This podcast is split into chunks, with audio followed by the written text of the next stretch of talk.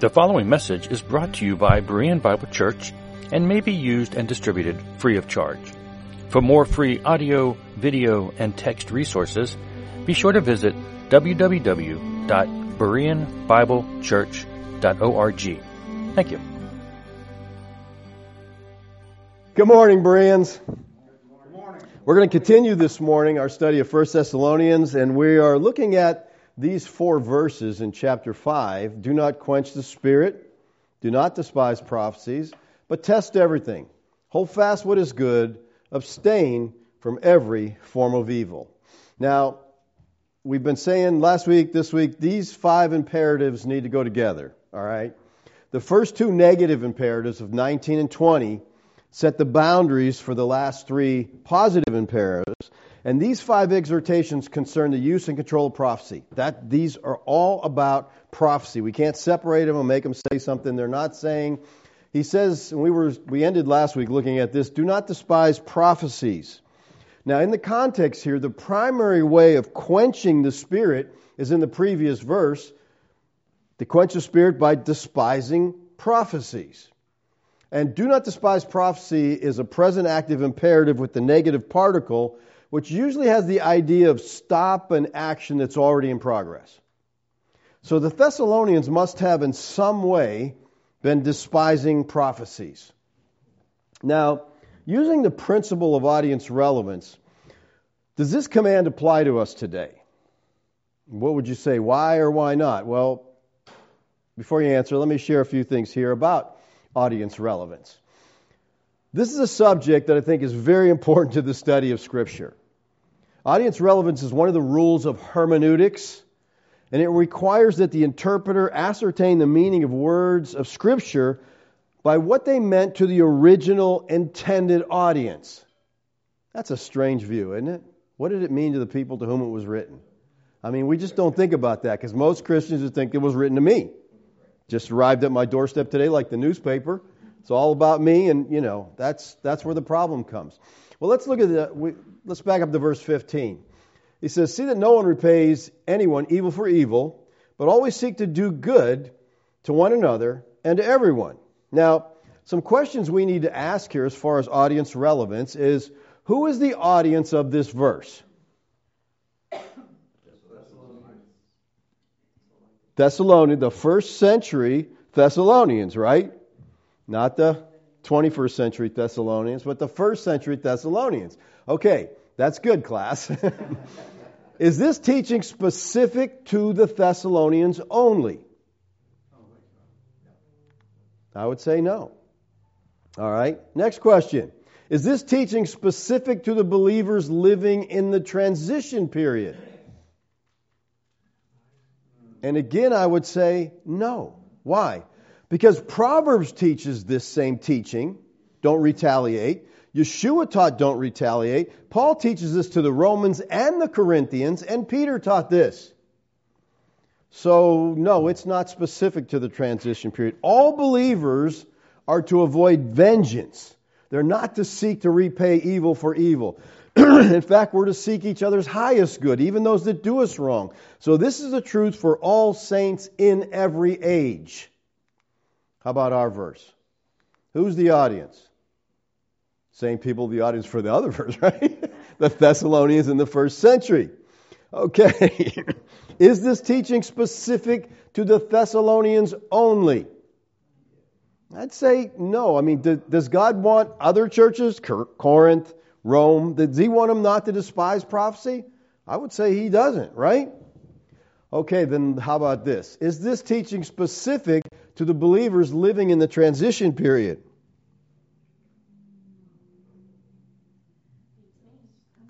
Yes. Yes. Why? Because, listen, if you were here last week, if you're paying attention, if you're awake, the gift of prophecy was temporary. Okay? So, if it's temporary to the transition period, then this verse doesn't really, we can't despise prophecy today because no one's prophesying today. All right? Now, understanding that, let's continue our study that we started last week about prophets and prophecies. So he says, Do not despise prophecies. First question we have to answer is What is the definition of a prophet? Okay, let me tell you the best definition you're going to find of a prophet, I think, is Deuteronomy 18 18. I will raise up for them a prophet like you. He's talking to Moses. He's talking about Christ, but he's talking to Moses. From among their brothers, I will put my words in his mouth, and he shall speak them all that I command him. So a prophet is essentially a spokesman for God. He's been chosen by God, and their task was speaking to the people on God's behalf. Peter put it this way No prophecy was ever produced by the will of men, but men spake from God as they were carried along by the Holy Spirit. So this prophecy is men speaking from God. Now, based on the questions that we got last week, there seems to be some confusion and some interest in this whole subject of women and prophecy. Now, whenever you bring in gender like this, it stirs things up. And it, this is especially important now because today we don't even have genders, okay? so to speak. They don't, people don't know what their genders are, but the Bible recognizes gender and recognizes roles for gender. So let's talk about the prophetess for a minute. Because I want to clear this thing up about women prophets, okay? A prophetess is no different than her male counterpart, the prophet. They're the voice of Yahweh. How many women prophetesses do we have in the Tanakh? Anybody got an idea? Two? Huh? We got two twos. Maybe three. Do I hear four? We're going four, four, four. Anybody name any of them? Huldah. I'm surprised you got Huldah. Okay, who? Okay, Miriam, you got three of them so far. There's a couple we're missing. Well, let's look at them, okay? Let's look at them. First of all, Miriam. Then Miriam, the prophetess. Okay, so this is Moses' sister, all right? Moses and Aaron's sister Miriam. She's called a prophetess. That's it. No prophecies by her. We don't have a word from her from the Lord. It just says she was a prophet. So nothing's recorded in Scripture. All right, then Deborah a prophetess. The wife of Lapidoth. She's judging Israel at that time. So again, now we have Deborah, we have another prophet, but we have a prophecy from Deborah to Barak. It says, She sent and summoned Barak, the son of Abinoam, and Kadesh Naphtali, and said to him, Has not Yahweh, the God of Israel, commanded you? Go gather your men at Mount Tabor, taking 10,000 from the people of Naphtali and the people of Zebulun. Now, this is the only prophecy we have of Deborah. That's it. So she does give this one prophecy. That's all we have. Then we have Huldah, which Sharon's the only one in the world who even knows that Huldah was a prophetess. Okay? so Hilkiah the priest and Ahikam and Achbor and Shaphan and Isaiah went to Huldah the prophetess, the wife of Shallum, the son of Tikvah, son of Harhas, keeper of the wardrobe. Now she lived in Jerusalem in the second quarter, and they talked with her. All right, let's look at Huldah's prophecy. She said to them, Thus says Yahweh. Okay, people, that's this is a prophet. This is a prophetess. She is speaking for God. And God and then she says the God of Israel. Why does what is that designation supposed to mean when we see that in the scripture? He's called the God of Israel. Is he not the God of anybody else? Really was not in that time period, okay? Remember, Genesis 1 through 11, God got sick of mankind. He said, I'm done with you. He turned mankind over to other gods and he created Israel, and he was Israel's God. And Israel was not to worship those other gods. He was Israel's God. So they're making the distinction here. Thus says Yahweh, the God of Israel. Tell the man who sent you to me, thus says Yahweh. Again, God is telling, he's speaking through her. Behold, I will bring disaster upon this place and upon the inhabitants and all the words of this book that the king Judah has read. Now, unlike Julie Green that we quoted from last week, who's the modern day saying she's a prophetess, all right, and you, you heard Julie say, I, the Lord, say this. She claims to be speaking for God. It's nonsense, okay? But she here, she is speaking for Yahweh. She's being the mouth of God. This is prophecy that we have from her. All right, next we see the prophetess, and probably no one's familiar with her. Noadiah. Anybody remember Noadiah? She's mentioned one, one time in the prayers of Nehemiah. In his uh, imprecation, Nehemiah says this Remember Tobiah and Sanballat, oh my God. According to these things they did, and also the prophetess Noadiah and the rest of the prophets who wanted to make me afraid. All right. Noadiah is a false prophet, false prophetess. Tobiah and Sanballat hired her to make Nehemiah afraid. There's no prophecy given by her, there's nothing recorded in Scripture. All right, that's four so far. We got one more in Scripture. That's in Isaiah 8 3. And I went to the prophetess, and she conceived and bore a son. And Yahweh said to me, Call his name Meher Shalal Hashbaz. Repeat that 25 times. Okay? All right, now, who is this prophetess? Who is it? This is Isaiah's wife. And she's called a prophetess, which may mean she really wasn't even a prophetess. Because titles at that time in the East were given to wives and daughters of the officials that reflected the dignity of their husbands or their fathers. So we really can't be sure that she actually was a prophetess. She just may be, this is Isaiah's, the first lady, okay, and she's given the title prophetess. We don't have any prophecy by her. That's all we have, okay? Just that she was a prophetess. All right, so we have four, possibly five women in the Tanakh called prophetess, but we only have actual two prophecies from them. That's it, just two brief prophecies. So throughout the Tanakh, we have two prophecies given by women, two different women. That's it. All right. So what about the New Testament? Does it talk about women prophetess? Well, yeah, let's Luke says this. And there was a prophetess Anna, the daughter of Phanuel. This is all we know about Anna. That's it. No prophecy given by her, just it says she was a prophet. And then Peter in Acts 2 quotes Joel's prophecy on the day of Pentecost. It says, In the last days it shall be, God declares, that I will pour out my spirit on all flesh. Your sons and your daughters shall prophesy. Your young men shall see visions, and your old men shall dream dreams. So we're told that in the last days, in the transition period, women would prophesy. But we have no prophecies in the New Testament of women prophesying. It just says that they would do it. In Revelation 2:20, it says Jezebel who calls herself a prophetess. Okay, she we're going to disclude her. All right, she she wasn't speaking for God. We know that. All right, she was a false prophet. If she prophesied at all, we don't have any record of anything. But she wasn't a prophet of God. The only other prophetess we see in the Bible are anybody know? Philip's daughters. Very good. Acts 21, 8 and 9. On the next day, we departed and came to Caesarea, and we entered the house of Philip, the evangelist, who was one of the seven, and stayed with him. He had four unmarried daughters who prophesied. I think this is such an interesting text here. Philip has four virgin daughters. The ESV says they're unmarried. Who prophesied. That's all it says.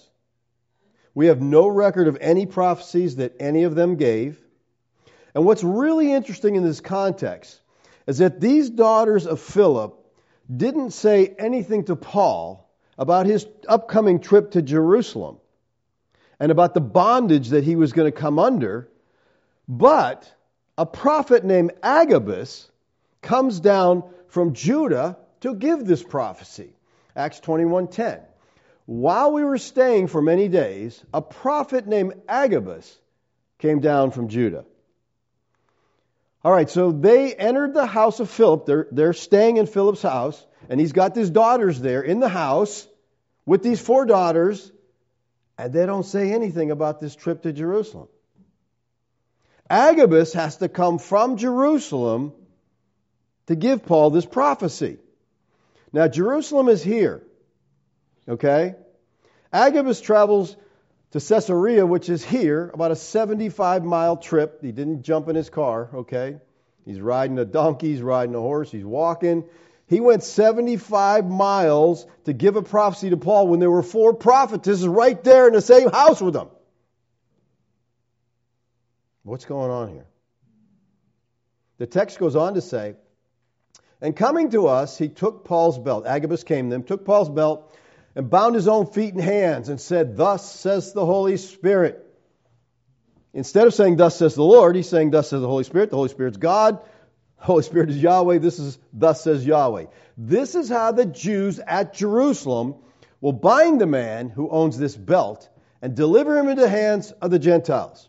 So Agabus takes Paul's belt which was probably just a long piece of cloth they'd wrap around themselves several times. And, and in the image of the old covenant prophets, he would act out this prophecy and he binds his own hands and feet to give this vivid picture of what the Gentiles are going to do to Paul when he gets to Jerusalem. Now, this prediction of Agabus was fulfilled in Acts 21:33. Paul is now at Jerusalem it says, Then the tribune came up to arrest him and ordered him to be bound with two chains. He inquired who it was and what he had done. So, why didn't Philip's daughters give Paul this prophecy? Why did a man have to travel 75 miles to give a prophecy when you got four prophets in the house?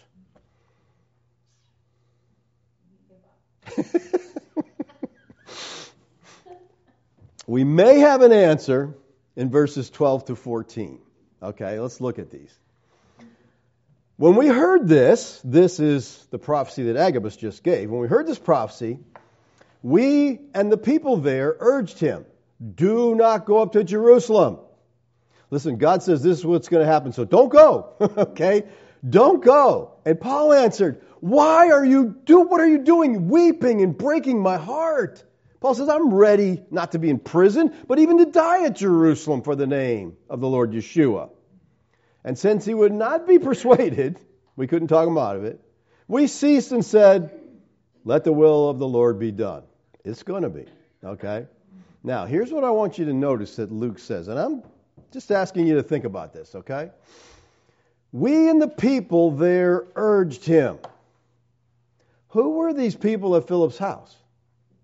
And it doesn't say Philip and his daughters urged him. Who were these people? Who is at Philip's house that other people that are involved urging him not to go to Jerusalem? I want to submit to your evaluation, your thought process here. Maybe the church. See, the church met in homes back then. Maybe Philip is using his home for church meetings. That would explain why the daughters didn't give the prophecy because women are not allowed to prophesy in the church. Okay? Let's look at 1 Corinthians 14, 33 to 34. For God is not a God of confusion, but of peace. As in all the churches of the saints, the women should keep silent in the churches. They're not permitted to speak but should be in submission as the law also says. Now, so many people pull this verse out. Women, don't talk in the church. Don't say hi. Don't welcome anybody. You step inside the building, you, you can't say a word. You're deaf mutes until you leave. Okay? We have to take these verses in context. And the context here is talking about the gift of tongues, the gift of prophecy. The whole chapter deals with tongues and prophecy. 1 Corinthians 14:1 Pursue love Earnestly desire the spiritual gifts, especially that you may prophesy. End of the chapter. So, my brothers, earnestly desire to prophesy and do not forbid speaking in tongues. So, this chapter is bracketed by these verses. This chapter deals with the spiritual gifts, tongues, and prophecy. It is giving rules for the use of tongues and prophecy.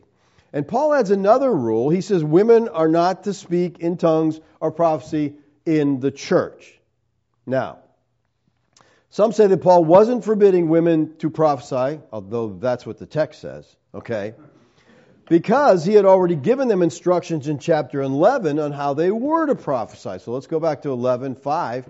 But every wife who prays or prophesies with her head uncovered dishonors her head, since it is the same as if her head were shaven. Now, there's a lot of complex issues here in this thing, but he's probably talking about here about women prophesying outside the church meeting. Okay? And the reason they had to have their head covered is was a symbol of authority. It's telling people I'm not out here as an independent agent under the authority of my husband. Obviously, women had a prophetic ministry in the transition period. We've already seen that. Philip had four daughters. Anna was a prophetess.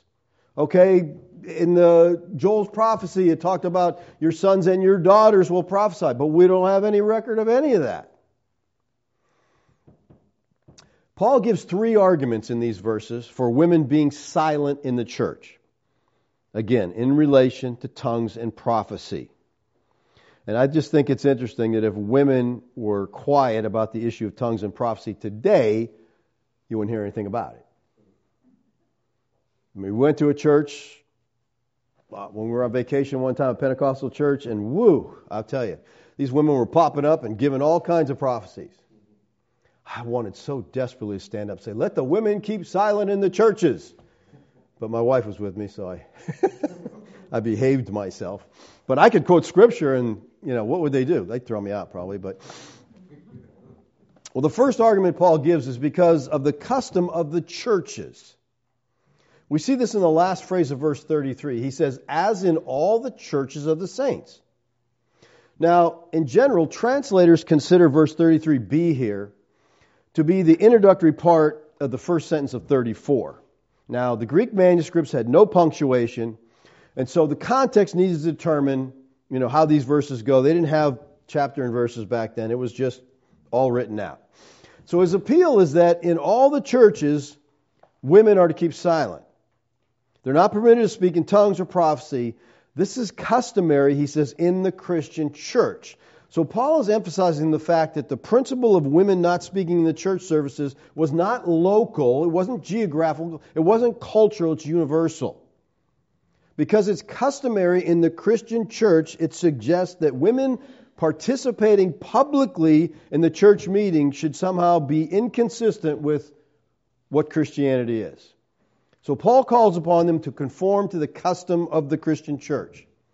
His second reason is his own apostolic authority.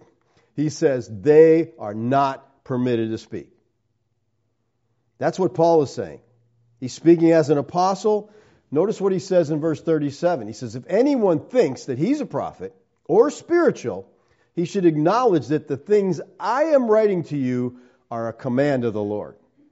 Okay? Paul is giving commands, not suggestions, not opinions. He's giving commands. This is not Paul's personal preference. This is not Paul's bias. When Paul spoke for God, his views weren't tainted by his own opinion. He gave the Word of God. He's not teaching the submission of women in church because of his Jewish background. He just thinks, you know, not because he's some kind of chauvinist. He taught the truth because he had been taught it by the Lord. He says, they are not permitted to speak. And now, since the apostles were infallible mouthpieces for God, for the Holy Spirit, to disobey them in any manner of faith and practice is to refuse to obey God. Then his third argument comes at the end of verse 34, and it's a scriptural argument. He says, as the law also says. Now that's interesting because he reaches back into the Tanakh to support his argument. Where does the law say women are to keep quiet as far as prayer and prophecy? Well, a lot of debate there, but I think he's probably going back to Genesis 2 and dealing with the creation order here. Adam was created first, and then Eve. Eve was created as Adam's helper. And Paul consistently appeals to the creation account of Genesis 2 throughout this epistle. So all through the Tanakh, the position of women was to be in subordination to the man when it came to leadership in the things of God and in the worship of the tabernacle. So, for these three reasons, Paul says in the church meeting, the women should be quiet as far as speaking in tongues or prophesying. People, I'm surmising here, but you know, why would you have four prophetesses in a house who don't tell you this, but Agabus has to make a 75 mile trip to straight to tell you what's going on? It just, it's hard to wrap your head around, I think. well, to support the fact that women weren't to lead in the church, because like I said today, this is a huge issue, okay? Just a huge issue. Most people throw out what the Bible says because, hey, we're in a time when, like I said, genders don't even matter anymore, so it doesn't matter. Women can do anything a man can do. All right? well, when you look at the Bible as a whole, for example, in the Tanakh, there are no women kings listed in the kings of Israel or Judah. None. There's no woman priest in the Tanakh. There are no women who wrote a book or a portion of a book in the Tanakh, and there are no women who had an ongoing prophetic ministry. We saw two women, each gave one prophecy, that's all we have. The same is true when we come to the New Testament. There's no women elders. There's no women evangelists. None of them wrote any of the New Testament books. There are no sermons or teaching given by women in the New Testament, and all of Yeshua's 12 disciples are men. Now, let me make this real clear. clear. queer. I don't want to make it queer. I want to make it clear. men and women share equally in spiritual life, a quality of life. When a woman comes to Christ, she has everything that a man has in Christ, okay? Paul says there are no male or female in Christ. There's an equality there. But we have different roles. You might ask why. Ask God. Okay? Why are these limitations placed on women? Well, Paul gives us two reasons why there is distinction in the roles. Number one is because of the priority of man in creation. All right, he says this in 1 Timothy 2 12 and 13. I do not permit a woman to teach or to exercise authority over man. Rather, she is to remain quiet. And people, someone in the congregation said, Why, Paul? And he says, For Adam was formed first and then Eve. That's his reason. The order of creation was God's way of telling all his creation that man was to be in the role of headship, with the responsibility of that headship. The second reason is given in verse 14. The women had the priority in the transgression. Adam was not deceived, but the woman was deceived and became a transgressor. The woman was the one who was deceived in the garden. She was the first one to sin. She took the lead in sin and usurped the authority of her husband. She wasn't following her husband, she was leading. And she sinned, and he followed her. They stepped out of the place of creation. Now, when you talk about women's roles, so many people today say, oh, that was cultural, that has nothing to do with it. Does Timothy, does Paul sound like he's making this cultural here? He's going back to creation. He goes, it's because Adam was first, first formed and because the woman was deceived. The priority of man in creation and the priority of women in the transgression. What the woman did was an act of rebellion against God's order. And Paul says this is an illustration and it always should be kept in mind. The position of the man and the woman by creation is the headship of man. Sorry, ladies, that's just how it is, okay? And it's not a problem in, a, in a biblical household. This is, God's not saying, men, you're supposed to be a caveman and beat your women and, you know, they have to follow you and submit to you. That's not it at all. You know, in a loving relationship, the man is called to love, the woman is called to submit. And when they do that, Paul says they become an illustration of Christ and his church. That's pretty amazing. That's what a loving household, a loving husband and wife pictures for the world. This is how Christ loves the church. This is how the church submits to Christ. now, when we ended last week, we were talking about the sign gifts prophecy and how prophecy was only for the last days. We looked at the book of Daniel and we saw that Daniel's vision ends with the destruction of Jerusalem, which would bring an end to all prophecy. Yeshua said the same thing in Luke 21 22. Yeshua said, These are the days of vengeance, talking about the destruction of Jerusalem to fulfill all that is written. All prophecy was fulfilled by the time of the destruction of Jerusalem. Paul said in 1 Corinthians 13 that prophecy will end when the perfect comes. Paul also says in Ephesians 4 that when the body is completely matured, we no longer need spiritual gifts. And we know that the body was matured when the Lord returned, because he didn't return until it was mature and he moved into his new house. All right? We have clearly demonstrated, I think, that when the last days ended, so did the gifts. Look at Acts 2. This is talking about Pentecost. But this is what was uttered through the prophet Joel. So he's quoting Joel. In the last days, it shall be, God declares, that I will pour out my spirit on all flesh. Your sons and your daughters shall prophesy. Your young men shall see visions. Your old men shall dream dreams. Even on my male servants and female servants in those days I will pour out my spirit and they shall prophesy. Now, what a lot of people don't get here is these verses, 16 through 18, he's quoting Joel and he's explaining what's happening at Pentecost. But then in verse 19 through 20, part of the same prophecy, he jumps ahead 40 years to the end of the transition period and the judgment and the day of the Lord. He says, And I will show wonders in the heavens above and signs on the earth below blood and fire and vapor and smoke. This is not Pentecost, people. This is Holocaust, okay?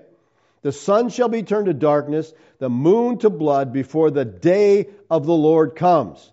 Great and magnificent day. Now, we've been talking about the day of the Lord. Day of the Lord is a time of judgment. And in the New Testament is always a time of judgment on Jerusalem. So this whole prophecy, prophecy is predicting what we call the Christ event. The beginning of his ministry to the end of the 40 year transition period. The Christ event. It's called the transition period. It's called the last days. It's called the second Exodus. It encompasses from the cross, Pentecost, resurrection, judgment, parousia. So Joel's prophecy covers from Pentecost to the day of the Lord. A 40 year period that was equal to a generation. It was, in fact, the second Exodus. Now, the last days, if we say, began around Pentecost and ended in AD 70. And the gifts of the Spirit were to continue until the coming of the great and awesome day of the Lord. They were to go through that transition period. The gifts were for the transition period. Okay, just like the manna in the first Exodus was for the Exodus period. When they got in the land, the manna stopped. Okay?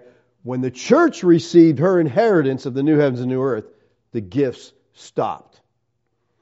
Now, if the Lord has not yet come, as most of the church believes, and the last days are still in progress, as most of the church believes, we're still in the last days. We've been in the last days for 2,000 years. What are they the last day of if they last 2,000 years? I mean, it's just, that's a long last days. Okay?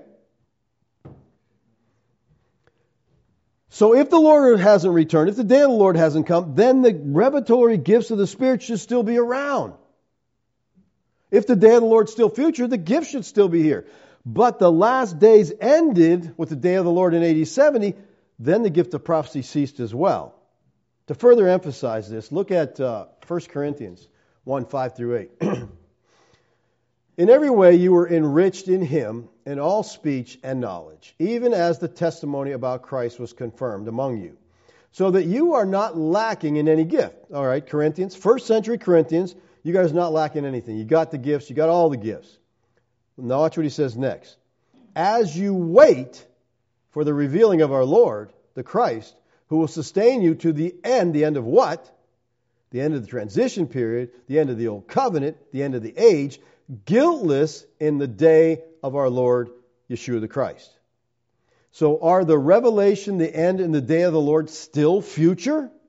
Well, most of the church thinks so. If so, then all the gifts of the Spirit must still be available today. Because it says they would not come short of any of them waiting for the Lord to return. Now, let's remember the principle of audience relevance. Paul was speaking to the Corinthians in the first century. They were eagerly waiting for the second coming of Yeshua. When the Lord returned in AD 70, the last days ended, and so did the gifts. Now, believing that Christ has not yet returned makes holding the position that some of the gifts have ceased indefensible.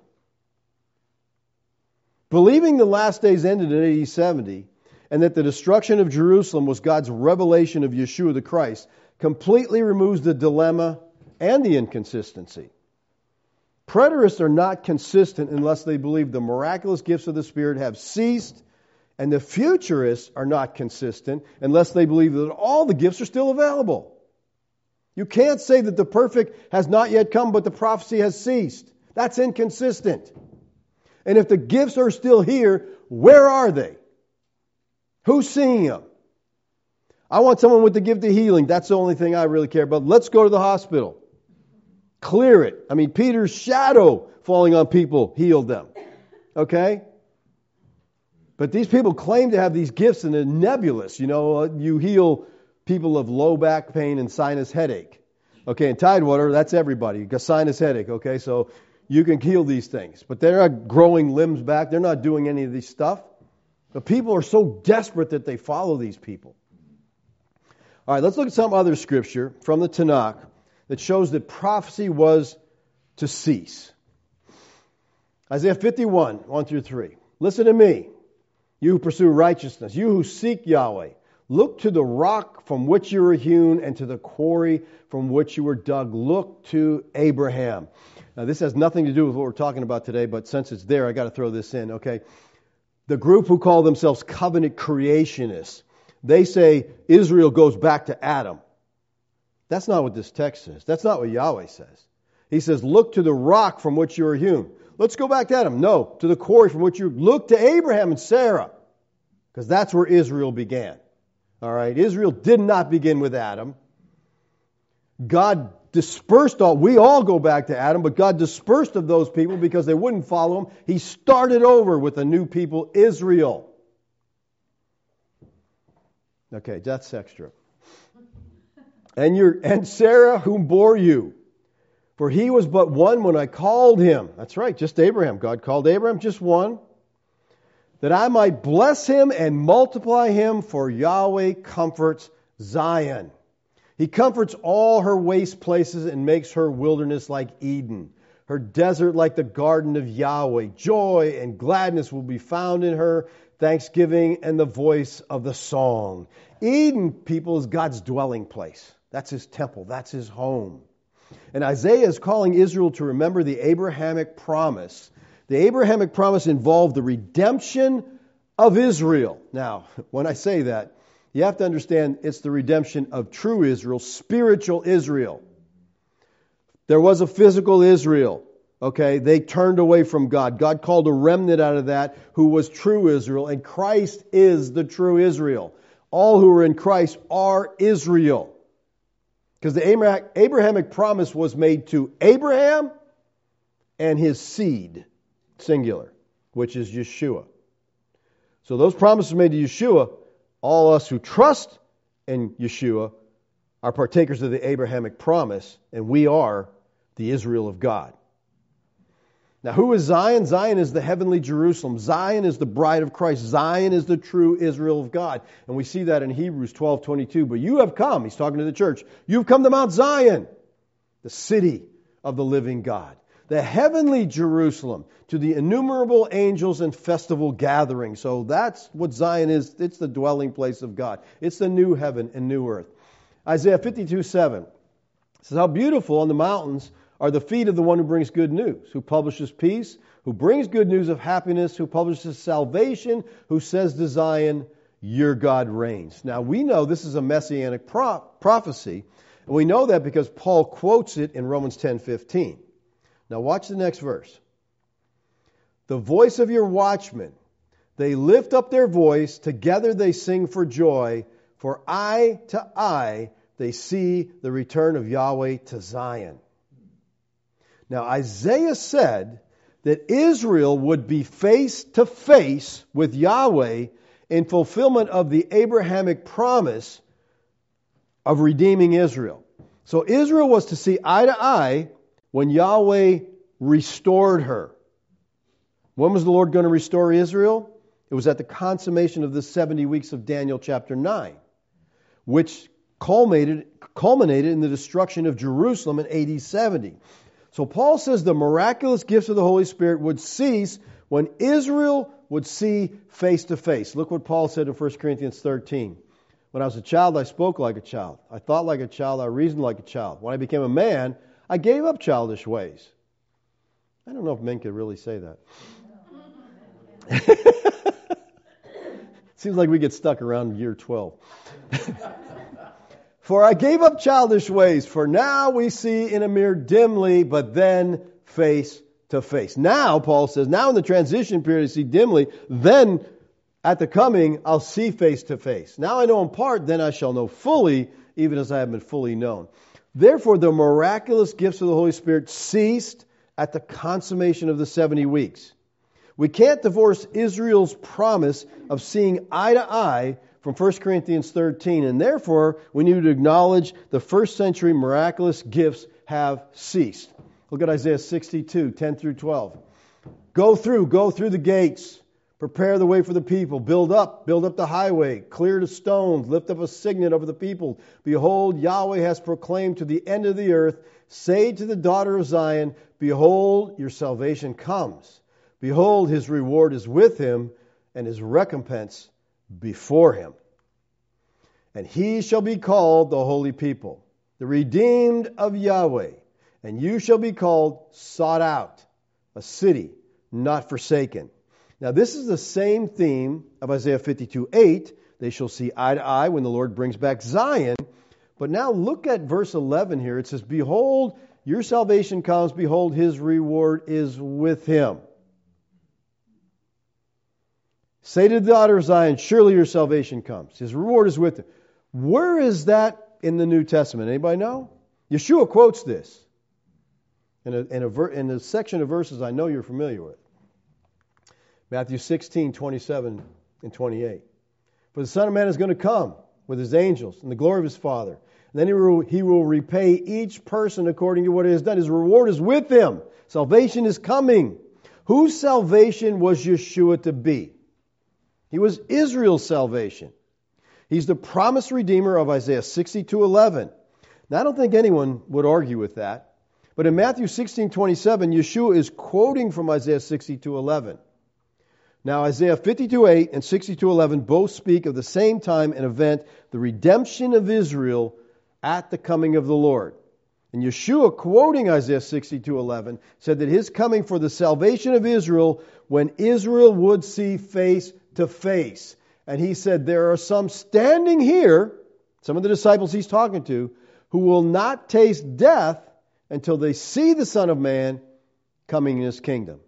So the Lord is saying that his coming would be in the lifetime of his first century disciples. So when Israel saw face to face, the miraculous would cease. And this was to happen in the lifetime of the first century disciples. And it did when Jerusalem was destroyed. Now, if Matthew 16, 27, 28 was fulfilled at Pentecost, as some say, then the miraculous gifts ended at Pentecost when they began. Okay, we're not even think about that too long. All right. so what have we seen? Daniel said prophecy would end at the destruction of Jerusalem. Jerusalem was destroyed in AD 70. Paul said the prophecy would cease when the perfect comes. The perfect referred to the second coming of Christ that took place in AD 70, bringing in the new heavens and new earth where we see him face to face. So the coming in of our Lord for his people brought them to full maturity and closed the canon of Scripture which means the miraculous gifts of the Spirit came to an end. The gifts were for the period of the last days. When the last days ended, so did the gifts.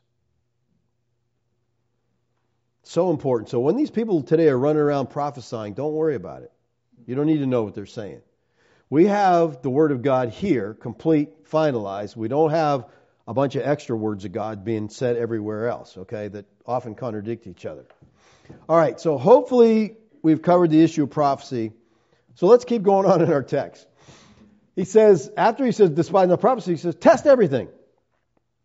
Now, the adversative but here is the Greek de. It signals that these imperatives are linked to the preceding exhortations. The everything that they're to put to the test are the prophecies that they hear. The prophecies that some within the church were rejecting.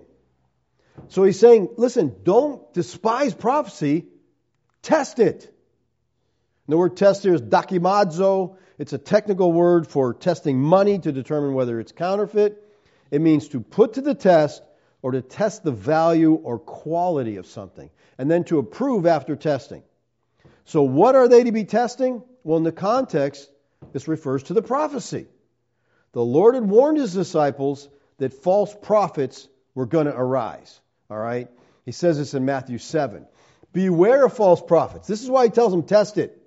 Don't just, someone says, Thus says the Lord, don't buy it. Test them. Because you got to beware of false prophets. They're going to come to you in sheep's clothing.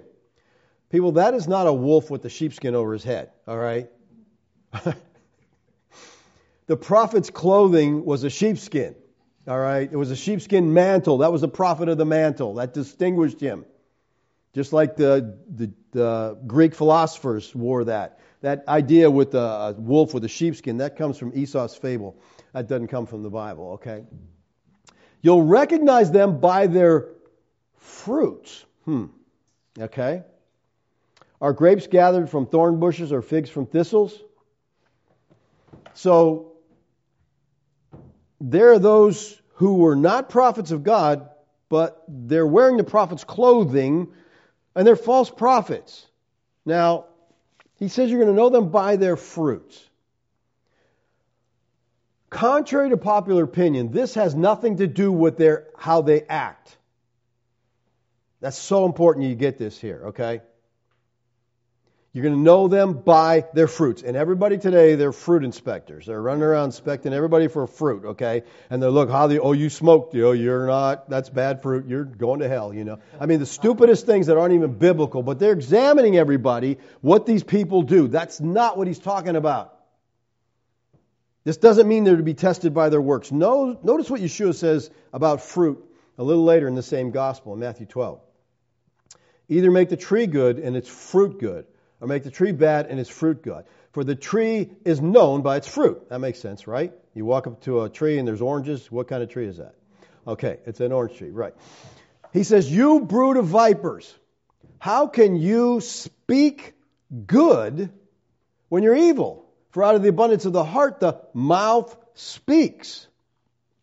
The good person out of the good treasure brings forth good, and the evil person out of the evil treasure brings forth evil. I tell you, on the day of judgment, people will give account for every careless word they speak.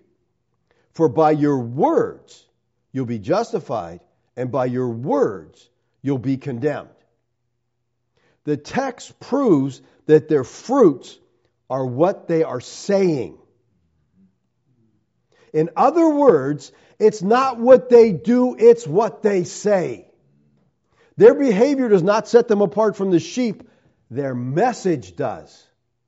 Listen, the Mormons could appear to outlive most Christians in the sense of righteousness. They don't even drink coffee. I don't know what's bad about coffee, but you know, they view coffee as evil, so they stay away from it. But their message is damning. It's not about lifestyle. This is not what he's talking about in this text.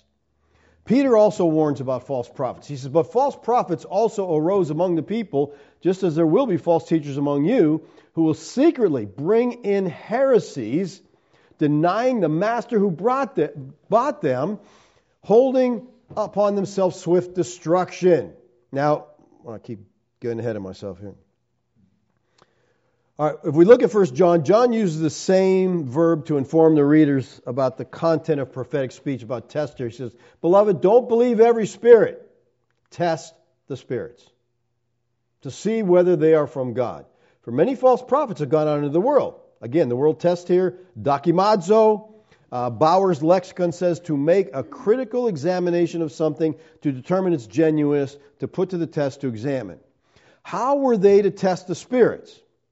Well, they were to test everything by the teaching of the Tanakh. They didn't have a New Testament at that time. By the teaching of the Tanakh and the apostolic circle, what the apostles were teaching. He says, Many false prophets have gone out into the world. And it's because these false prophets that prophecy had to be tested. What does John give his readers as the test? How do they tell a false prophet? The test he gives them is a doctrinal test. He says, By this you know the Spirit of God. Every spirit that confesses that Yeshua the Christ has come in the flesh is from God. Again, what he confesses, what he is saying.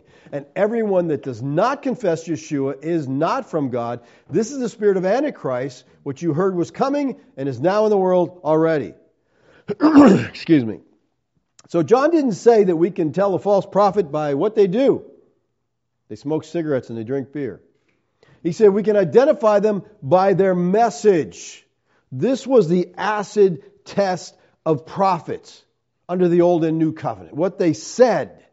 Paul is telling the Thessalonians to be like their neighbors, the Bereans, who set them a good example in this respect. He says, Now these Jews were more noble than those at Thessalonica. Now we're studying the epistle to the Thessalonians, and he said that. Bereans are better than the Thessalonians, all right? They received the word with all eagerness, examining the scripture daily to see if these things were so. Believers, we don't have prophets today. But if we're going to apply these verses to, to us today, I think this is a call to examine all preaching and all teaching in light of the Scripture. And just because somebody opens the Bible and preaches from it doesn't mean their message is biblical, okay? There's far too much scripture twisting and abuse of the Bible that goes on today. There's a lot of false teaching out there from the New Age movement to the Masons, the Mormons, often under the umbrella of Christendom. They'll name the name of Jesus or they'll say something and you're like, oh, they must be all right. Listen, within the church, there's a great variety of opinions. I'm sure you're all aware of that. We got liberals who deny the supernatural and the miracles. No, no, we don't take all the miraculous out of the Bible and make God just, you know, nothing really. They're ecumenists who want us to join hands and sing kumbaya with people who deny the deity of Christ, with people who deny the fundamentals of the faith. There's charismatics who want to add to the Bible new revelations. We got this new prophecy over here. Who's right? How do we know? How do you go about establishing who's right and who's wrong? We do it by examining everything in light of the Scripture. Because the Scripture is infallible, it is inerrant, it is a guide to determining truth and error. Now, of course, we have to interpret Scripture carefully, and it's in context, comparing Scripture with Scripture, on the assumption that God doesn't contradict himself. We need to be Bereans. And people, this is why I constantly say to you, don't believe what I say. That's not, you're not here to accept or reject. You're here to take the information and study it and find out if these things are so. That's what you're calling. And that's what you'd be calling anything you're hearing. You're evaluating it in light of the scripture you know. You're examining it to see is it true? Is it right? So Paul says, test everything and then hold fast to what's good. That makes sense, right? This is another present active imperative. It's a command. The good they should hold firmly to is the prophecies that they have tested and found to be genuine. It relates to the things examined. And then he says this abstain from every form of evil. this is one of those verses that people just jerk out of the context. You know, it's like your fortune cookie, just a little verse on one piece of paper. Abstain from every form of evil. And the King James has done a really good job of messing this up. and the King James says this abstain from every appearance of evil. This suggests the idea that we should avoid what even appears to be evil, though it may not in reality be evil. So, how far do you, this is secondary, third separation? You keep getting, that appears evil. Okay? And it's just, it can get to be crazy, okay? Any appearance of evil you have to stay away from. Now, the term form here is the Greek word eidos, and it literally means that which is seen, the external appearance. appearance. So this command can't be torn from its context where true and false prophecy are in view. That's what he's talking about. Consequently, this verse is not primarily warning people to abstain from any kind of sinful association with the outside world. I mean, the scripture does speak of that in other places. But it's telling us to separate from false prophets and to reject their erroneous message. After testing the prophecy, if it's false, it is evil, and you're to abstain from it. Now, remember what we said earlier. These five exhortations concern the use and control of prophecy within the church. Test everything. That's all prophecies. Hold to the good, that which derives from true prophecy. Avoid every kind of evil prophecy. This is all about prophecy and how the transitioned saints were to respond to it. Now, again, this applies to those in the transition as far as prophecy goes. But I think if we could make application today, it would be how we respond to the teaching of the Bible.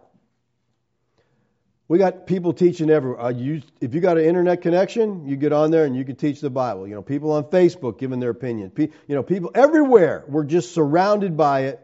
And believers, we're called to test everything that we hear in light of the Scripture. And everybody who's teaching is using the Bible. They don't, you know, they have to have some kind of support for what they're saying, or, you know, people would catch it right away. But and I've warned you this before, but I, I don't think I can warn you enough. Because the whole idea of their fruits, what they are saying, doctrine is important. And there are many false teachers out there under the banner, under the umbrella of preterism. And just because somebody says they believe the Lord returned in AD 70 does not make them our brother or sister in Christ. Does not mean we have instant fellowship with them. Some of these people are universalists. Some of these people are just every form of doctrine you can imagine is under that umbrella. And some things are much more important than eschatology, like soteriology, their doctrine of salvation. What do they believe about salvation? Their doctrine of Christ, Christology. What do they believe about Christ? Who was he? We need to test everything. And people, this is one of the reasons that I encourage you constantly to read through your Bible. Every year. Anyone who's a believer should read through their Bible once a year. That's Christianity 101. That's basic. Yet most Christians have never even read the whole Bible. Why should we read it? Because how are we going to know false doctrine if we don't know the truth? And then when you're familiar with the truth, guess what? You hear false doctrine, you go, wait, I think John said something about that over here. And you run to it, okay? Because you're familiar with the scripture. You know what it says. The only way you'll get familiar is spending time in it. And now happens to be a good time to be thinking about next year. We're only a couple weeks away. So you want to be thinking, what plan am I going to use next year to go through the Bible? Okay, that's not an option. This is this is you got to do it. Okay? You got to read through your Bible. Then you also want to be thinking about what translation do I want to use? I, I suggest use a different translation each year. You know, learn, you know, you'll pick up little things differently here and there. But people, there's nothing as important for us as believers to be familiar with the Word of God. And it's so foolish that we rant and rave about inspiration and then don't touch it. Oh, yeah, it's the Word of God. It's the Word of living God. I'm not going to read it at all. I'm not going to look at it, but I believe it's God's Word. That's foolish. We need to get in the Word of God. So, okay, be thinking about next year. Get your plan together. We got a couple plans on our website. Pick out a good translation and get ready to be familiar because we are required to test everything. Everything we hear. Take it to the Word of God. Let's pray. Father, thank you this morning for your Word. Thank you for its timeless truths, Lord. And I pray you'd help us to be discerning, Lord, of what we read and what we study, that we'd apply the rules of hermeneutics, Lord, to your Word, distinguishing what applies to us, what doesn't apply to us. How do we apply it to us? Lord, thank you. May your word be important to us. May it be special to us. May it hold a high place in our lives, Lord, that we take time out of our day to spend time in it, listening to you, communing with you. Thank you for the privilege we have in this country to have so much at our disposal. We love you, Lord. Amen. Okay. Questions, comments? Kath, will you bring me my phone?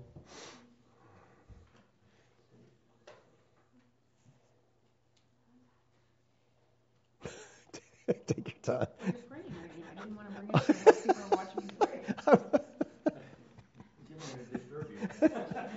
I'm still praying on the delayed version, okay? All right, believers, questions, comments.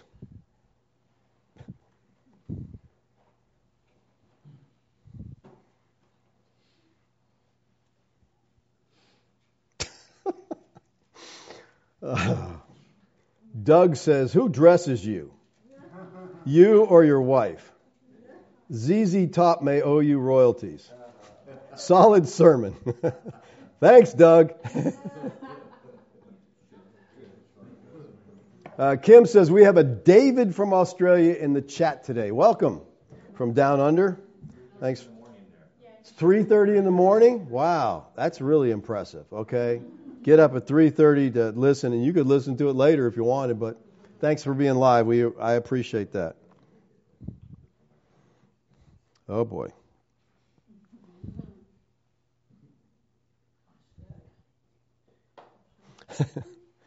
I don't know who this is from. It says Philip the evangelist, one of the seven. Seven of what? He's one of the seven deacons chosen by the early church. Okay.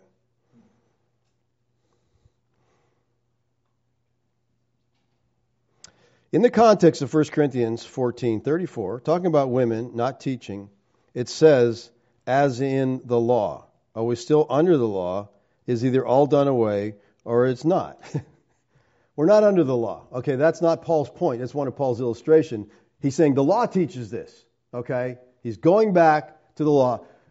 We're not under the law, but nine of the Ten Commands were reiterated in the New Testament. Nine of the ten.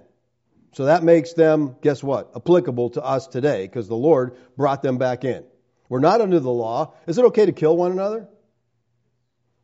We're not under the law. We're under the law of Christ, okay?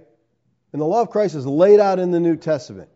Yes, he reached back to the Tanakh because, listen, that's, that's what everything was based on. They didn't have a New Testament yet at that time. So if Adam was not deceived when he took a bite of the apple, you're assuming it was an apple. The Bible doesn't say anything about apples, okay? Does that mean he knew that he was sinning? Um, yeah, his wife had sinned. He knew it was wrong, and he went ahead and did it to be with his wife.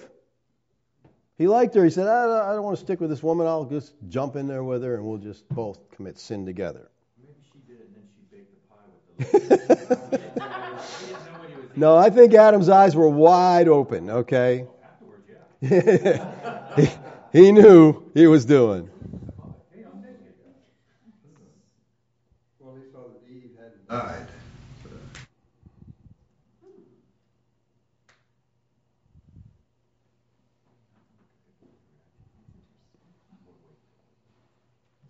Okay, I'm not. I don't know who this is from. I'm not even sure what you're saying here. Um, wait a minute. Oh, wow. Okay, we're people try to keep your questions short because I don't want to just stand up here and you know read through a book. Um, obviously people like looking at your clothing, Dispensationalism teaches only 69 weeks of Daniel's decree have occurred. Don't they teach 69 and a half weeks have occurred? They have placed a pause between the 69th week and the 70th. They, they believe the 70th week still uh, yet to occur with a clear the 70th week still to occur and do it with a clear conscience. How is it that they misinterpret this? I believe that they were con- consecutive weeks and ended with the destruction. If we understand things as they do, then there could still be prophets. Well, yeah, I said it, that's the whole thing. If you think you're living in the end times, which most of the church does, then there still should be gifts. The gifts were for the end times. That's yeah. Um, and say, Thus says the Lord God to Jerusalem, Your origin and your birth are of the land of the Canaanites. Your father was an Amorite, your mother a Hittite. Isaiah's origin is not DNA specific, as many believe, but belief specific because Abraham's belief. Abraham believed and it was counted him. Well, yeah, God just chose Abraham. Of all the people of the earth, He chose Abraham. He said, I'm taking you, I'm going to make a new people out of you. And that's what He did. And they became Israel and they became His people. In a nutshell, I can't do anything in a nutshell, okay? to find new heavens and new earth. New heavens and new earth is the new covenant. And the new people of the new covenant. Okay, that's the old covenant was the old heavens and earth involved the Israel and their covenant and their temple and their leadership. That was destroyed. This is the new heavens and new earth where righteousness dwells. So that's a quick summary. Uh, from Norm, he says, Last week I mentioned illumination. You answered perfectly. The only proper illumination is that of the analogy of faith, not what it says to me. Get familiar with the Old Testament. Yes, absolutely. That's the first three quarters of our Bible. If you don't know that and you jump into the new and you read things like the stars will fall from the sky, you're like, I know what stars are. I know what sky. They're going to fall down. If stars are what most people think they are, how could they fall to the earth? It would have. I mean, it's just kind of dumb, okay? So, but if we understand the language of the prophets in apocalyptic language, then we understand it's talking about the destruction of nations. It's apocalyptic language. Junior asks, not Bob Cruikshank Jr., okay? I, I make that distinction. People are getting this is Junior, I believe, from Canada. Is it accurate to believe the last days began with John the Baptizer, pointing to the Lamb of the world? Yeah, I don't. I'm not specific on when exactly it started. Started, you know, Christ said, "All right, we could put it at Pentecost. You can put it at the cross. You could, it's around that time period. All right, but we have the 40 year transition. We go from Pentecost to Holocaust. You got 40 years. That was the time period. Yeah, the last days, I mean, Hebrew says God is in the time past has spoke to us by the prophets, right? But in these last days, He's spoken to us by His Son. So if the Son's on the scene, then I guess that would qualify as last days.